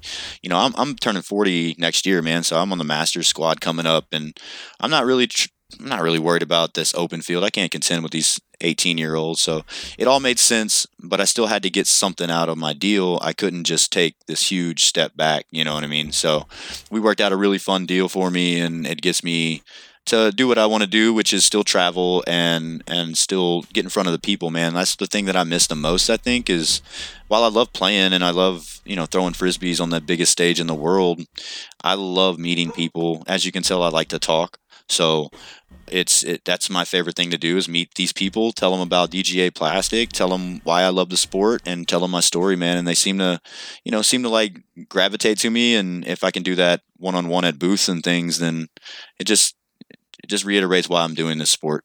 You know, It's the it's the, it's the human side of the sport, right? Yeah. Which I think is so important. A lot of people just watching coverage forget that you know what it's a community and actually how small the community still is. Whilst we're growing a growing sport, you look at American football or soccer, we call normal football. That, that you're never gonna know everyone or be able to meet necessarily. I, I could never say just say, oh, I'm going to go meet David Beckham and go somewhere and know he's going to be there and Right, maybe have a chat. right. But I think um, what's still really amazing in disc golf, and I'm sure it will change as it grows, but I know that if I go to Memorial, there's the meet and greet for the team, for the Mm-hmm. Yeah. Yeah, discs. for so sure. I'd be like, oh, I really want to go meet Trevor. He's a guy, I, I heard him on the Amside podcast, big fan. I want to go have a chat, and there's like that accessibility, which is just awesome. Um, yeah, I think that's kind of where I come from with the OG side of it. You know, like back when I was starting to play, the only way to get people to play was by word of mouth, and it wasn't like you could just get on the internet and look up a YouTube video. It was like, you, know, I remember when people would be like, "What is that?" You know, like, "What is this?" Now you hear it all the time. Like, man, I, I played disc golf before. 15, 20 years ago, people weren't doing that. It was like, "What is that sport?" There's a sport, disc golf. What is that? You know, and and I think it's just word of mouth. Um, back in the day, and it's just still the thing I like to do. I love to, I love to spread the word. And I, now it's weird because like everywhere I say, "Oh yeah, I play disc golf," they're like, "Oh, that's cool." I'm like, "Oh, I don't." You know what it is. I don't have to talk about it. You know, so it's different, but that's what I want to get back to. I want to get back to where I'm, I'm getting in front of people and you know mingling with them. That's where I shine. I think so. I can't do that on the course, man. Like, sucks. All proper and stuff now. You know, I can't can't talk to people. Well, talk about sort of the sort of that yeah in, in quotes properness of the sport. A question that I think is perfect for you because, like you said, you've uh, you've got that hippie vibe going on. Uh, correct me if I'm wrong, but you you work in a dispensary on the off season. I right? did. Sort Uh, sort of a- when I lived in the Northeast, I did. I moved I, this off season. I kind of took a little bit of time for myself, um, and got back to home for a little bit, see family and stuff. But yeah, I, I like I worked at the dispensary. It was really fun. I really enjoyed it. Awesome. So we're, we're a family show, so if you don't know what you sell it. Like they sell in a dispensary. That's absolutely fine. But obviously, um, there is that disc golf culture, which obviously that's really where disc golf comes from. It's that California sort of good vibes, out in the sunshine. You know, shirt off, small little, small little shorts that they wore in the eighties. Right, you know. right. Th- That that's that's the that's where our sport came from, and obviously you still get. You, I mean, you still got the guys. You got Barsby, you got Philo. You know, you've still got the guys that and yourself really ripping that sort of. Um, I think you're real proof of that that sort of that that that, that origin of the sport and that the mindset that came with disc golf. Yeah, I think. But that- then, yeah, go ahead. Finish. Sorry. well, I was going to say, but then obviously we have um, we have this sort of ball golf influence as well. Obviously, we see people with sort of the the, the tight chinos, the turtlenecks. You know, it's like, I, like I'm going to wear as be as formal as I can. I'm going to be. I'm going to mimic ball golf as much as I can. You know, it, this isn't about a lifestyle. It's about performance, performance, performance. Athlete, athlete, athlete. And I kind of want to get your opinion on sort of how those words collide because often they seem like they butt heads a little bit. Yeah. Um, let's put it this way, man. England is golf, Americans disc golf, right? Like not saying that the sport is bigger, but the properness. Like English people are a lot more proper. They're like royalty things. That- That's golf. It came from that era Yes. or that area. You know, it's it's kind of what I look at it. Then you come over here, we're a mixed bag. We got so many sports and all this stuff, and we've got like small niche sports, right? The the PDGA and the PGA are kind of the same. They're a governing body of a sport. The difference between our sport and their sport is they play with a ball, we play with a disc. Our body is our disc golf, our club. They got the club, right? The only thing that's the same is the way we play. Um, everything, like some of the rules are the same and all that. And while I love watching golf, I do. I, I agree. It's beautiful. It's wonderful. It's awesome. I don't think that we're that. You know, we came from a different type of origin. Like golf came from properness and and you know being that you know being a stand up person, looking fresh on the course. Being I mean the the courses are beautiful, the people are beautiful, everything's beautiful. Disc golf is a little more rugged. Um, back when we first started, it was a hippie sport, California 1970s. I mean, think about it. Duh. I mean, and there are people still kind of repping that old school. Like I do, in a point, I still try to be more proper and, and business savvy and stuff when it comes down to it. Um, but I just like the lifestyle, you know, and I think that's where a lot of these people, like new touring players, yeah, the lifestyle. It's the touring lifestyle. It's a it's a traveling circus. It's a traveling, you know, um, a wonderful thing to do. You get all these people, all these friends. PGA is not like that. Like uh, it's not a traveling circus. It's a traveling business. Like these, you got Rolex, you got Mercedes, you got these huge companies doing all this wonderful stuff. We don't have that. We're probably never going to have that. We'll probably have the cool, you know, like I don't know why the PDGA hasn't gone along with like beer companies and and all this stuff because let's face it, NASCAR, one of the dumbest sports in the world to me, it, they they went out and were called the Winston Cup. They had companies from beer companies, liquor companies, they had condom companies. They had all these companies that were not family friend, friendly put all their stuff on their cars. And then when they started getting like bigger sponsorships, then they started pushing those away because they had the money to do all that. And now look at them. There's no any of that stuff in their sport besides the people that watch it. And that's kind of what I felt like we should do, and I still feel like we should do that. We are a hippie culture vibe. We come from the woods. We come to play with frisbees off the beach. Maybe we should dive into that a little bit. I mean, we're talking what we did is us the beginning of the sport. You go out with your friends, you drink beers, you puff puff, whatever, you know. So I don't know why we haven't really dove into that, especially when half of our country right now is is recreational in that. So it just doesn't make sense to me. But whatever. They give me a platform to play disc golf to make money. That's what I'll do. I'll follow all their rules until you know they change them. So Well, I, I completely agree. I think, um, I mean, I think it's important know, we borrow some things from not even golf, but you know, real sort of uh, what's the word embedded sports. You know, Right. There- there's a way there's a way to take sports to the next next level, and there's so many things that we can pull, pull off from. Yeah, there's so many ways we can hold it back that you don't realize that you're doing to hold it back. Exactly, but I think um, I think it is important that we hold on to what makes disc golf disc golf.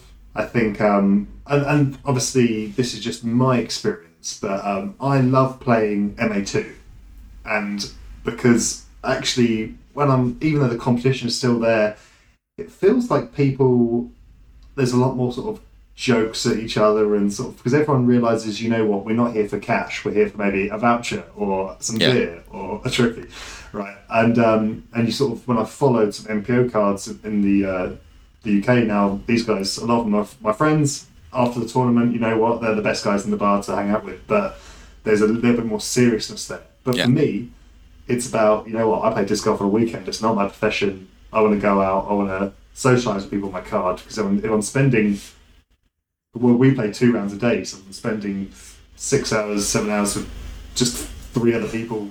I want to be able to laugh. I want to joke. You know, I want Right. to make some silly. No comments. seriousness. Exactly. So I think uh, it's important we realise that what we have as a sport, it's not, it's not something that needs to turn into something it isn't. And uh, I, yeah, I think it's important. I think what it value. I think it needs to turn into that for the top one percent, just like the NBA, just Yes. like the NFL, just like that. Not everybody in this game needs to worry about going out and trying to be Paul McBeth. Like, it, let's face it, the dude's a freak. Nobody's going to do that. Not many people are going to do that. So, if I mean, uh, our sport is so cool in the way that we have smaller tournaments where you can, you know, just have fun with it and do that. When you're on the pro level, man, it's it's it's hard not to take it seriously because there's so much money on the line, but it's also hard to joke around when nobody else is joking around, you know? And I play better when I'm having fun. And sometimes it's just not fun out there. The vibe of the card could be off.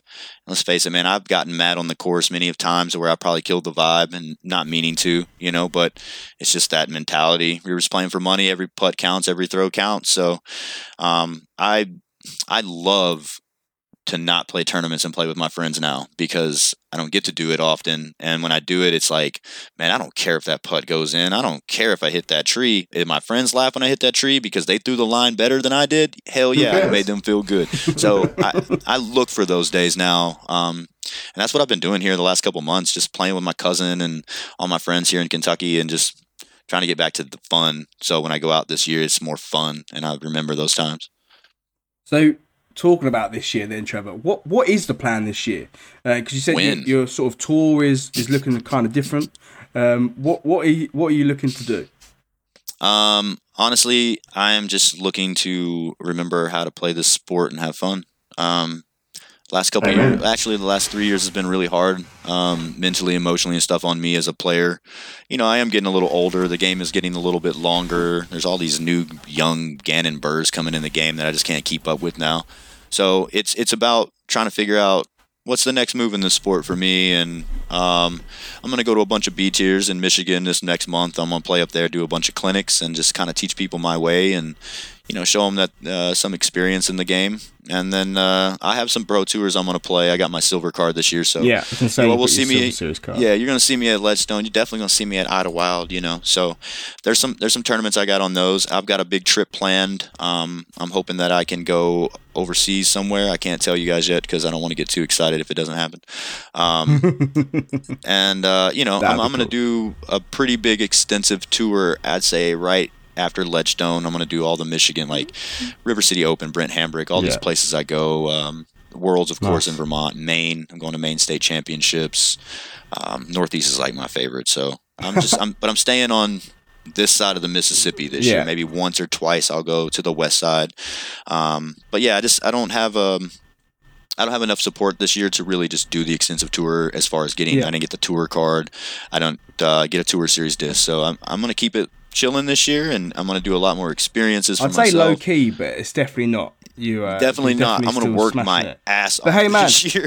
look, when you when you joined when you joined the pro tour, you know, you the expectation wasn't that everyone was going to be a Gannon. So I, I personally think you've got something to take to court there. You know, you could sue Gannon because I could. you the guy shouldn't be that good. Too good. He took my money. He's too good. He, he's taking your money. It's just that's not part of the deal, man. Yeah, right. So, it, but it's okay. Like this year's different because last year I had I had hand surgery. I put a lot of pressure on myself. Is my last year on DGA. I got to make sure I do good. I got to play great every time.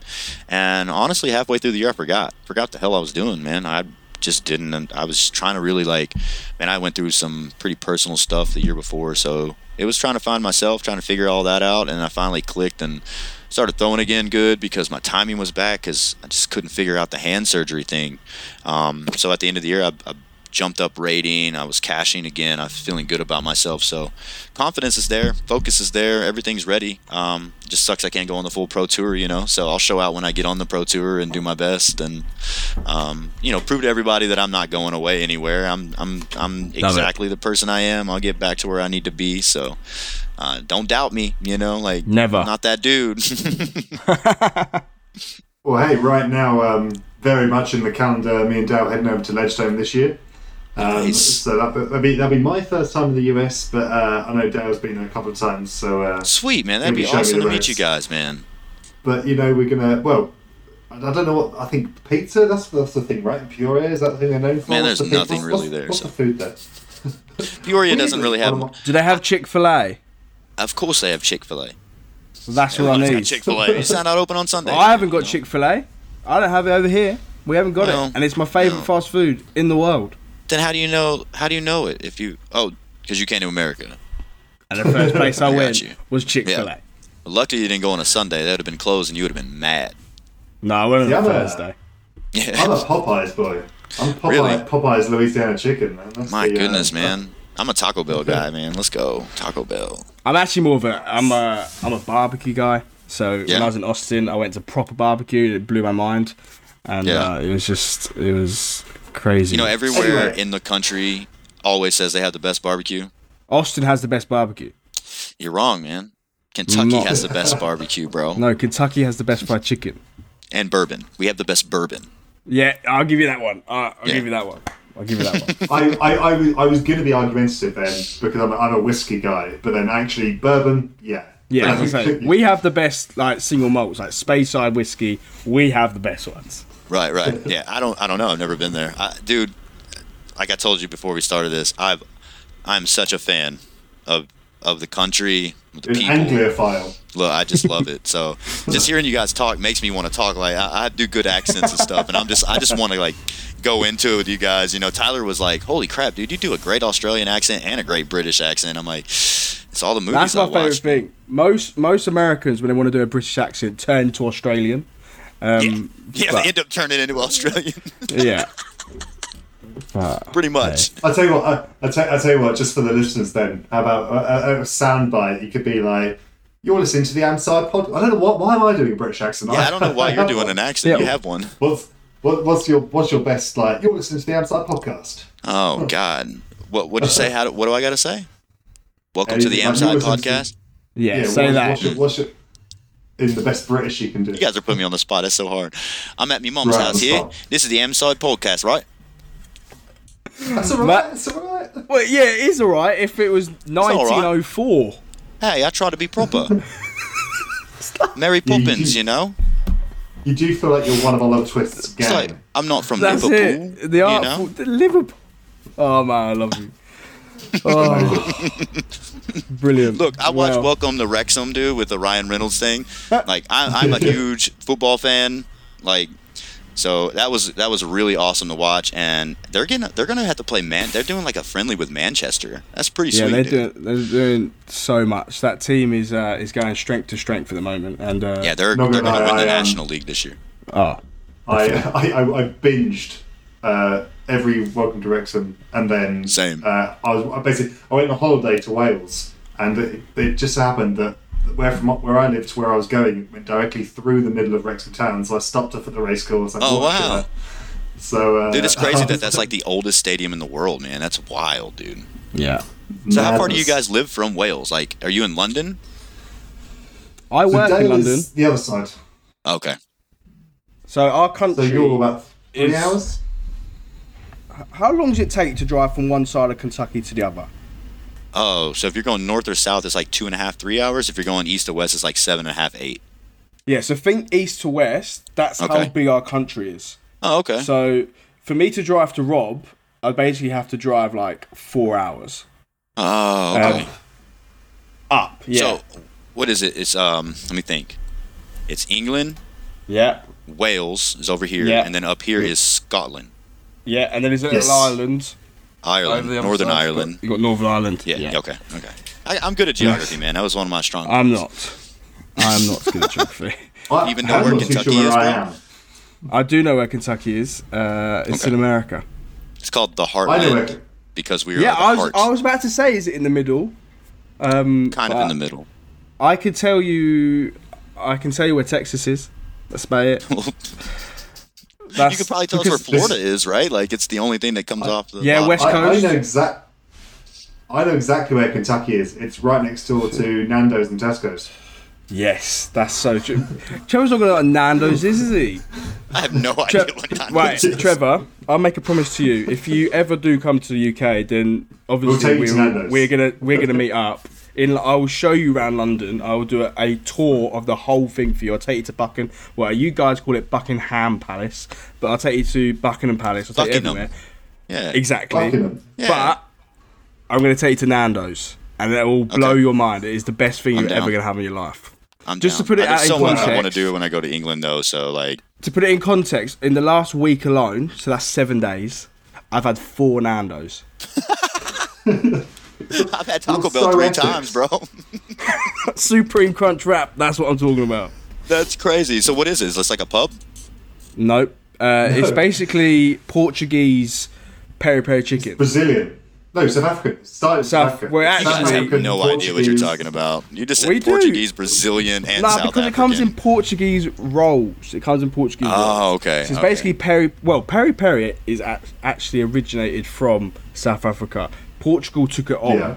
Um, but yeah, so basically it's just chicken in either mild, lemon and herb, garlic, hot, medium, which is mm, like not so hot, extra hot sauce. it's not so. Um, and then it comes with chips, and these chips can have peri peri salt on them, which spice them up a bit. And then you have it with garlic breads, halloumi or whatnot. But I sound like I'm coming to England, man. I'm, I, Well, dude, I want to go to about. like I want to go to a castle over there, bro. I want to go to a football Uh-huh, we can do game. Like I want to do Yep. so much when Take I'm over there.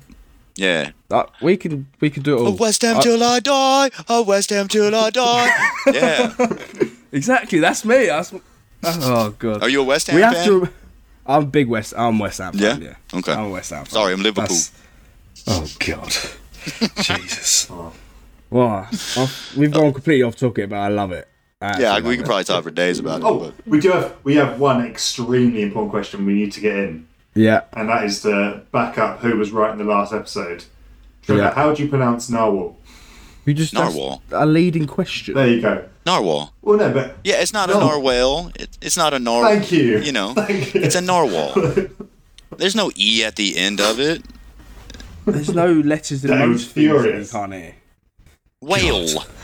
Whale. Whale. Whale. Wait, well, that's I'm, I'm like country as shit today. So that's the other thing. Like, I, being from Kentucky, you said something about a cowboy. Just because I got a southern accent doesn't mean I'm a cowboy, buddy. God, Well- you English people, you guys don't know, man. No, but, but saying budgie at the end of a sentence does. You're Yeah. right. Do you know what I mean? Alright. so I got Oh, a question God. for you guys. Please ask away. What's your favorite American movie? Ooh, great question. Um, My uh, favourite you know what? American movie. Mine, mine is one. It's actually my fiance's favorite, so I couldn't quite say it's my favorite yet because I watched it for the first time a week ago. All right. Mm-hmm. But Catch Me If You Can. Oh, that's such a good one, man. Tom Hanks, Leo. Yeah, Perfect. that's a great film, man. Like that. I It's just talked to somebody about that film the other day. Anything with Tom Hanks. Mm. I'm a Leo fan. Uh, and I was, I, and I'm just trying to think of my favourite Leo film because there's so many of them. Wolf of Wall Street. I was going to say Wolf of Wall Street, but just as good, and it's a bit of again like Catch Me If You Can. It's an older one. Um, I'm going to have to say my favourite of all time, probably Gangs of New York. Oh, that's such a good one. Yeah, that's a good one. That yeah. film is just, it's got so many, so many people in it. Yeah, um, yeah. but the film itself. But yeah, the newer ones, yeah, Wolf of Wall Street is an absolute unbelievable film. Yeah, but also, the- the- um, the other one that he Oh, came what's it out with. Um, Great Gatsby. That's Great Gatsby's very good. I I could deal with. I, th- what's the one that he did with um, Quentin Tarantino? Uh, not too Oh, long ago. um, Django. Well, he did Django. Django Yeah. yeah, Django. But the one that he did. where But the he one was, he's talking uh, about is uh, Once Upon a Time in Hollywood. Yeah, dude, that movie is so good. The whole be fair, like any of Manson thing. Any of those films good. Um, Yeah, J- Hateful Django's Eight, one of my that's favorite also very good. Who? Hateful Eight. Yeah, that's Hateful a good one. Yeah, yeah, yeah. good film. That's a good one. So But I like. Leo and Django was like my favorite character. Mr. Candyman. That dude was Ah, such a good character. But So flip it, flip Oh. it around though. What's your favourite English film? um, Green Street Hooligans. oh, so Okay. good. That movie's Yes. so good. Not the I- second The Amer- one, not the I- third one. No, the But first. I, I'm going to say that the fact that the leading man is an American Yeah, isn't that what? Oh, well, yeah, but well, it's about West it's not a Ham. British. Yeah, but it's it is so good, man. Like it, it, that's Elijah Wood's best movie in my mind. Like and Charlie Hunnam. Oh, about to upset a lot of Lord of the Rings fans. And yeah, Lord of the Rings, but Lord of the Rings was like, oh god, we got to continue to watch this Hobbit go all the way here. We got to finish that movie in like thirty minutes. Now I love Lord of the Rings and I love all that stuff, but Elijah Wood killed it in Green Street Yeah, he's he he plays it very plays it very well. Well, I think we've got And- a great itinerary for when you come over to the UK. We're going to see a Yeah. castle. We're going to we're going to a football game. We're gonna ta- I'll take you to Green Street. Um, Oh so- really? yeah, we, we can go I'm not there. gonna get go like a credit card in my mouth or anything, am I? I don't need all no, that. you'll Yep. be alright. you- there's a Yeah, pub I there. want to get the full experience. the West Ham pub, uh, uh, Upton Park. It's not there anymore, but there's a great chicken shop there. I used to go there Alright. before the game. So um, we've got loads planned. yeah, we but, got to go um, to uh, Buckingham Palace. Buckingham Palace. That's it. We'll take you to Buckingham Well, you have to- Palace. What, what you have to do though is you deliberately have to have all of the Americanisms. So like every every thing with the word shire in, you have to call it Shire. Shire. Like Leicestershire and Yorkshire. Oh, that's not. sh- It's not Shire. It's Sheer. it's Okay. Shire. That's Why why do I in New that? England, it's all their words are so different, like Worcester and all that. Yeah, I get you. Okay. There's um there's one of my uh, favorite moments, um, and it's quite common, I believe. There's a place in the UK called Loughborough, but an American friend of mine was like, "Where's Loughborough?" it's like it's spelt like with a U and a G Yeah. and a H and a, My favorite name spelt- in um, in Britain or England, because you guys do the United Kingdom for the Olympics, but you do each country in the FIFA World Cup, Yeah. right? we do Great Okay. Great Britain for the Olympics, and then Yeah, and then, yeah, yeah. Yeah. Um, forgot where I was going with it, but oh, Londonderry, Londonderry. I love that. That is such a great name for a city. Oh, isn't that um? Doesn't that where Peter Griffin goes to play football? Yeah. In no. the episode when he plays with he plays for the Patriots, he gets sent to the Londonderry um. Uh, what are they called? Oh, I don't remember what they're can't called. Londonderry. but yeah, I've always that's like a dream of mine is to come to England, man. Like I, you know, I watch all the movies, Sexy Beast, Gangster Number One. Um, I mean, Mary Poppins is kind of like an English film if you think about it. Um, Well, Yeah. I'll take you to the animated world they go to in that film. really, Honestly, it's, it's amazing. You jump through this um this sidewalk painting. huh? It's like That's yeah, dude. That's like a that's a Yeah, dream come true right there. Dick Van We'll Dyke is like one of my favorite actors as well. So, but we could we could talk Well, about I've got the- I've got a theory very quick. I've got a theory about Dick Van Dyke, which is Dick Van Dyke has never played a character that isn't Dick Van Dyke. Like, everything he's been in, like the that. I character of think you're Dick Van Dyke, probably right. like the character he plays or himself is phenomenal. But like Yeah. characterless plots and Chitty Chitty Bang Bang, but it's all the same guy. Yeah, It's just a great guy. Yeah, just a different name. Yeah, yeah. Uh, Bed knobs and Anyway. broomsticks. Isn't that an English film too? Like, yeah, you know all that stuff. Well, we're, we're all there. But why, Anyway, don't, why don't we take it it full circle? why don't we take it full circle and um and yeah and see? I uh, I can't wait to, to get this podcast out. it is uh, it is uh, it is good. But no, um, I think that really brings us towards the towards the end. If I'm honest, uh, Rob. Yeah. Um, Trevor, it's, it's honestly it's been it's been great getting to know you. Um, Thanks, man. And I think we we started a you know we've spoken anyway, but I generally think I've left this podcast with a new my new best mate. So uh, That's what I'm talking about. Been, it's been uh, it's been I, great. I, to- hope, I hope you haven't left your old one in the same show. it's Well. October. Well, yeah, that's that's the problem, isn't it? You know, that's he's only space for This one. This is But the changeover ceremony. I'll pass you the torch, Trevor. There you go. I'll be your best mate from Kentucky, right? That's my guy. Yes. Um, Yeah. Trevor, why don't you take a- take a bit of time just to shout all your um, social medias, where people can find you, anything you want to plug, plug away. All right, man. Um, you guys can find me at Instagram, social media stuff like Facebook, Instagram, Twitter, Snapchat, YouTube, all of that stuff. Harbolt Trevor is usually my tag. If not, I'm the only Trevor Harbolt in the entire world, I think. So you can just probably type in my name on Google and find all my stuff. Um, but do want to give out shout outs to all my sponsors, DGA. Thank you guys so much for everything. Great Lakes Disc, use my code 26860, get you a discount.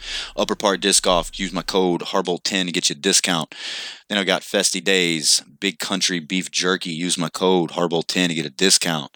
Um, Birdie Bags, Stay Parked, Sister Sue Dies. All those guys, man, thank you so much for all the support you give me. Thanks to Amside Podcast for having me on, man. I think I found myself some new mates over in England, right? Um, Absolutely. I do got to come over the pond, right, man? I've got to get over there. But uh, well, no, we're thanks, uh, thanks we're to all op- you guys. open arms, open arms for when you do come over. Yeah, I just right. like I said, I don't want none of that credit card in my mouth thing, and I don't need No, all I that can't stuff. guarantee that in London, but um, just get your phone in your pocket and it won't get nicked. Right. Um, Thank you guys for but no. having me so much, man. I appreciate it. No, we've we've we've really enjoyed it. Cheers, Trevor. I mean, Trevor there, one absolute G. I mean, like, I mean, I think that we're was already about. that was crazy. we're about an hour that and was 20 crazy. in. We're an hour we're an hour and twenty minutes in. Trevor's just left. We spoke about All Fields England. There was a lot of disc golf in there as well. I I love. I don't know about you, but I really enjoyed talking to a pro. Although he wasn't at Vegas, obviously uh, he explained how he was doesn't have a, a tour car this year. Just getting their opinion on the weekend was really good. I hope we can carry on that moving forward um, because I really enjoyed it. Absolutely, it felt a little less like point shoot with questions. Yeah, Um, it wasn't like a I think, um, structured. it was probably the the least structured interview we've ever done. Well, put it this way: me and Rob usually we, we write down our questions. You know, the first season was very much, "You are a disc golfer. Please tell me about how you got into disc golf." Second season, we got a little bit more flowy, and then this year we wanted to to. I think we're professionals now, and I, I really crank enjoyed a that. notch. Yeah, we are a professionals, but I still had no idea how to address the Gambler situation at the beginning. I waffled, so apologies for right at the beginning. Uh, my It's like, favourite thing when um, Rob when, when sure Rob's got a the, uh, question when Rob's got a question he he uh, he uses millions of words to, to get his point across and then there's one there's one little bit at the end it's like oh that's the question um, but no he was he was great to have on he was great to have on I like, to, I, like to think that long term. I think long term listeners are like, "Oh, this is a Rob question," but I'm going to strap. Yeah. it, you know, I'm going to go make a cup of tea, make a coffee. You know, Rob's. I'll get back, and Rob will still be asking this question. That no, then that's that's it. I do I do have time. But um, couple of things we want to mention. We're going to make a prediction for the memorial. The should be on the pro tour, but isn't. Um, should be. Should be on the Pro Tour. I very much enjoy it, 100%. and I love I love how high it, it rates as well. I think McBeth had an 1100 round last year. Um, but first of all, we had a uh, a really cool drop um, this month uh, for the UK. It dropped last Friday. Um, for the first time ever in the UK, thanks to uh, our friends over at Ace, people could get their hands on the Wave 1 of Ledgestone. Now, I've always been a massive fan of Ledgestone, even before being on the team, and I've always begrudged in the UK having to spend 25, 30 quid on shipping, and then when it gets here, there might be some import tax depending on how much you spend. But for the first time ever, you can get them in your hands, no issues. It's it's awesome. I mean, I was lucky enough to be sent um, the ringer and the wasp from this drop. Um, the- I mean, they're great feeling discs. I don't really have a comparison because I've never thrown the ringer and wasp before, but just throwing these runs, they feel great. The crystal ringer, um, I think I think is a favourite of a lot of people. I know Yuli did a video about the crystal ringer. and Yeah, yeah. loving it. Um, Well, you Well, two you know had very different experiences.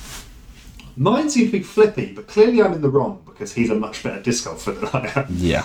So uh, who who knows what I was doing wrong? But it is what it is. But no, as you said, Wave One drop has just happened in the UK. I believe there's still Wave One discs available at Ace. There's a few. There's a few of there, shop including a, a Jawbreaker Raptor. Who would have thought Cool, about one of them? I, I was almost tempted to buy one, playing it, going to the most like wooded course in the UK, and just, Just- filming a video. It's just like okay, what does this turn into at the end of that one? An Undertaker. An Undertaker. or a Thrasher. yeah, but if you do want to pick them up, use our code AMSIDE5 from Ace. Uh, you know what? Get yourself 5% Gives you a little bit of money off. Gives you Yeah. off. Uh, if, Gives 5% who doesn't want that?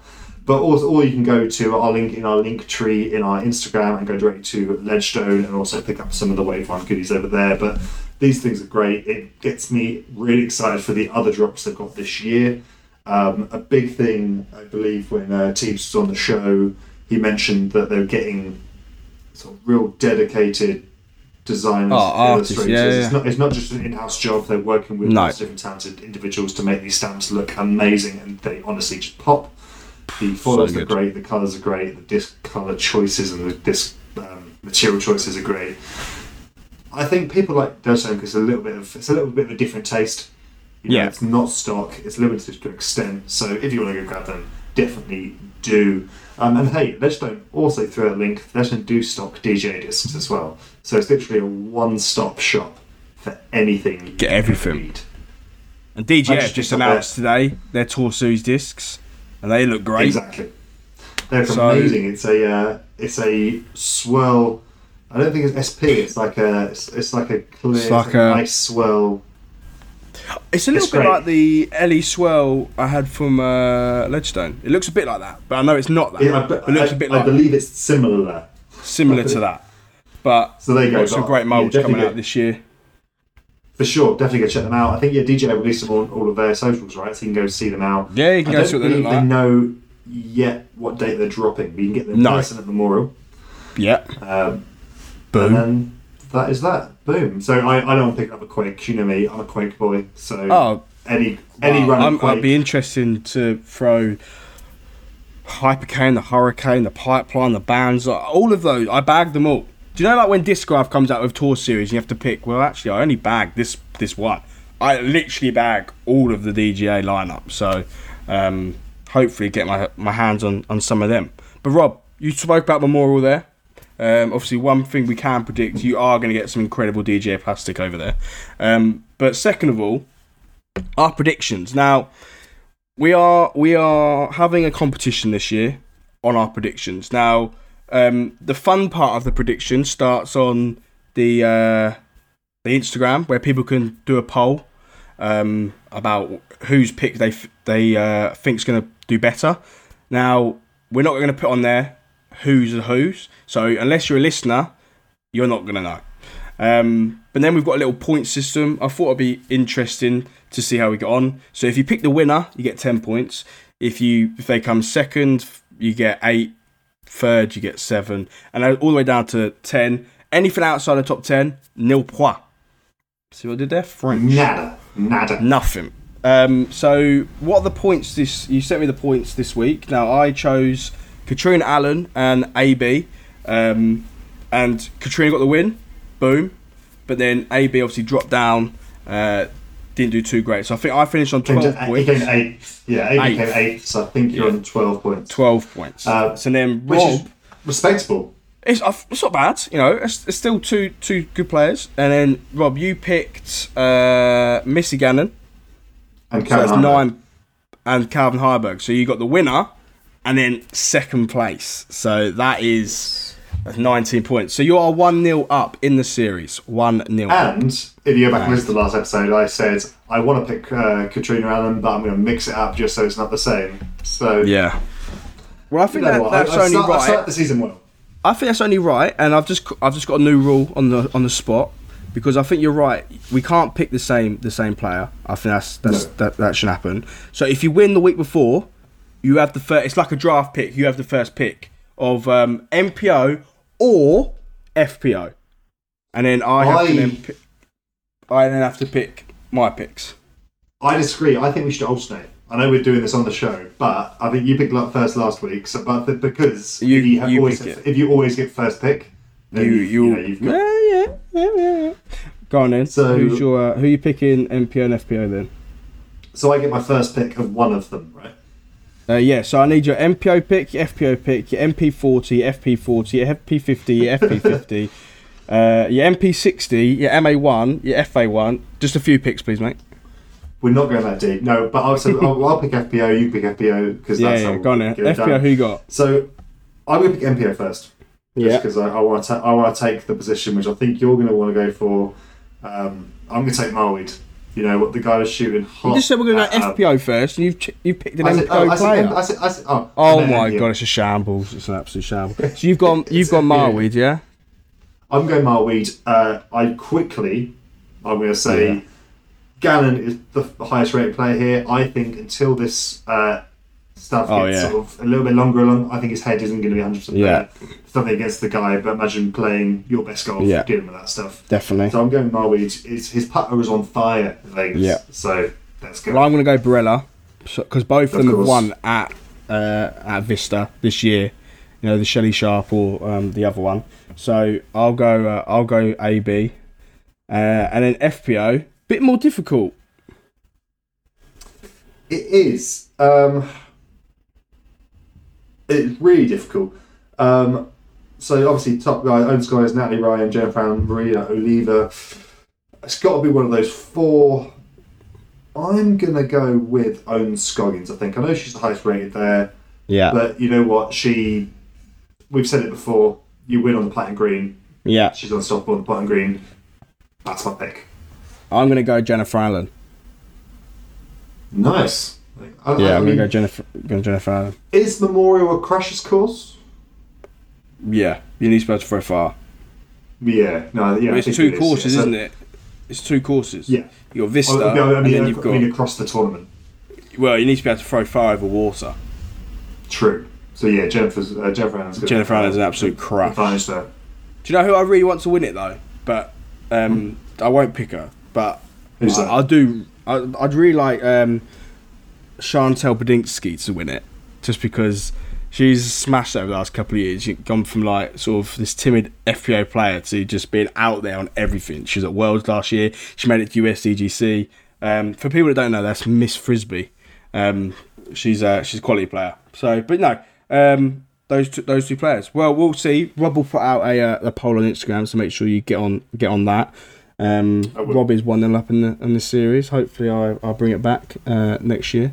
Um, but I you're, I you're pretty good at picking. I, I you know, well, I, was I, would- was tied second in grip six all weekend until the last day.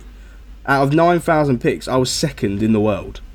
yeah, I would go and say that you are normally a better picker than me. Yeah. Uh, obviously, I came up I I came up with some good picks this uh, last weekend, but Yeah, it's not yeah. a, this isn't me saying I'm running away with the season. I mean, you're a you're No, a well, you definitely aren't running away with the season. That's that's for sure. Uh, but, But I think it's um, time to, to close out, Rob. We are- Absolutely, it's time to close out. Uh, given, time to obviously go to we've bed. mentioned um, we, we, it is obviously we've mentioned all the people that have supported us: Ace, DJ, Ledgestone, Ben Larcy, Throw Pink. Always mentioned Throw Pink. Um, if you haven't heard of Throw Pink, you don't know what Throw Pink do, or you want to know more about what they're doing for the sport of disc golf, definitely go Google them, check them out. Doing amazing things, and uh, hopefully we can get potentially Sarah on the show this season again. You know, have a recap, get a catch up of those awesome things that they are doing over in the states and around the world. But that kind of that that, that leads it to the next episode. You know, who knows what we talk about next weekend or next episode Who knows? next weekend. But the world's our oyster. I'm sure there's gonna be more drama. But Dale, until then, Well, make sure you check us out on all of our social medias Facebook, Instagram, YouTube, all at the Amside Podcast. Uh, make sure you check me and Rob out on all of our social medias uh, at Amside underscore Dale and at Amside underscore Rob. Um, make sure you go and give us a follow, like, subscribe, all of the above. Um, putting out some great content. Uh, in fact, me and Rob are actually seeing each other for the first time in like five months on Saturday, so very excited for that. We've got a tournament. We haven't really spoken about it. We did last episode. I'm very excited. Rob's very excited. Um, it should be it should be a good one. But hey, we'll, we'll let you know how we get on next time. But until then, uh, ju- but well, just on the off Whoa. chance, this I know I've interrupted on the off chance, on earth do you think you're doing to my outro? Well, what I'm going to do is I'm saying this is going to come out on Thursday, so there's a small chance people will be driving to the tournament listening to this because you know a lot of people have told me in the UK they do. So Yeah. if you are there at Yeah. the Unprofessional Open or Quarry Park, we'll see you there. Good luck at the tournament. Hope you smash it. So Bye. Well, I don't even want to do it now. Well, until then, if we don't see you on the course, we'll see you on the Am Side.